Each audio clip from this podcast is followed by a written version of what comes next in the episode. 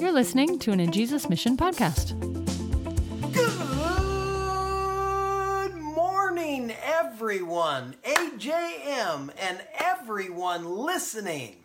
It is Monday morning, and God is on the move.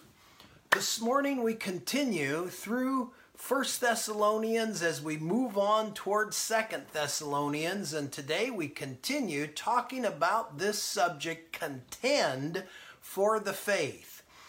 As we look at this passage of Scripture, we see again one of the main characteristics that as followers of Jesus Christ, men and women, boys and girls, whoever is His, needs to mark our lives, and that is the love of God. The love of God is talked about in 1 John 4 7 and 8, that talks about love is from God, and everyone that loves is born of God and knows God. God, it says, is love. He's not a form of love, He's not the essence of love. He Himself is love. That is who He is. So, as we look at this portion of Scripture today, it does us well to remember that.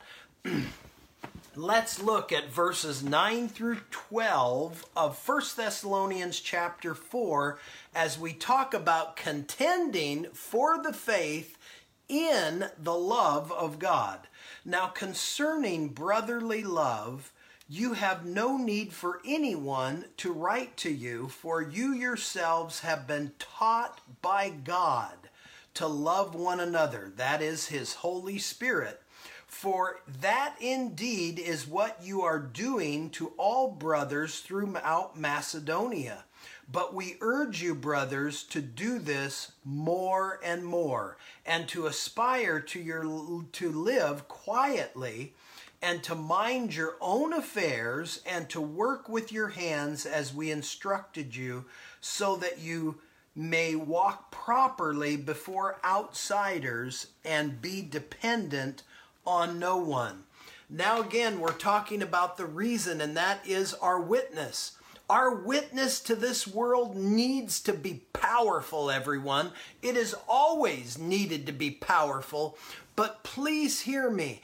As we see the birth pains that Jesus talks about as the day of the Lord approaches, and he says that these are going to come upon the entire world, and they're going to come like in more frequency and more intensity, we need to be the church unleashed in the mighty power and the love of God. We do not need to be arrogant, boastful, religious, proud. We need to be filled with His Spirit, speaking the truth, uh, not wavering, but in the love of God. That is the characteristic in which He has asked us to walk, and He will do it by His Spirit. He says here, You need no one to teach you, you need no one to try to uh, uh, put this in you because His Spirit is in you, and His Spirit is the Holy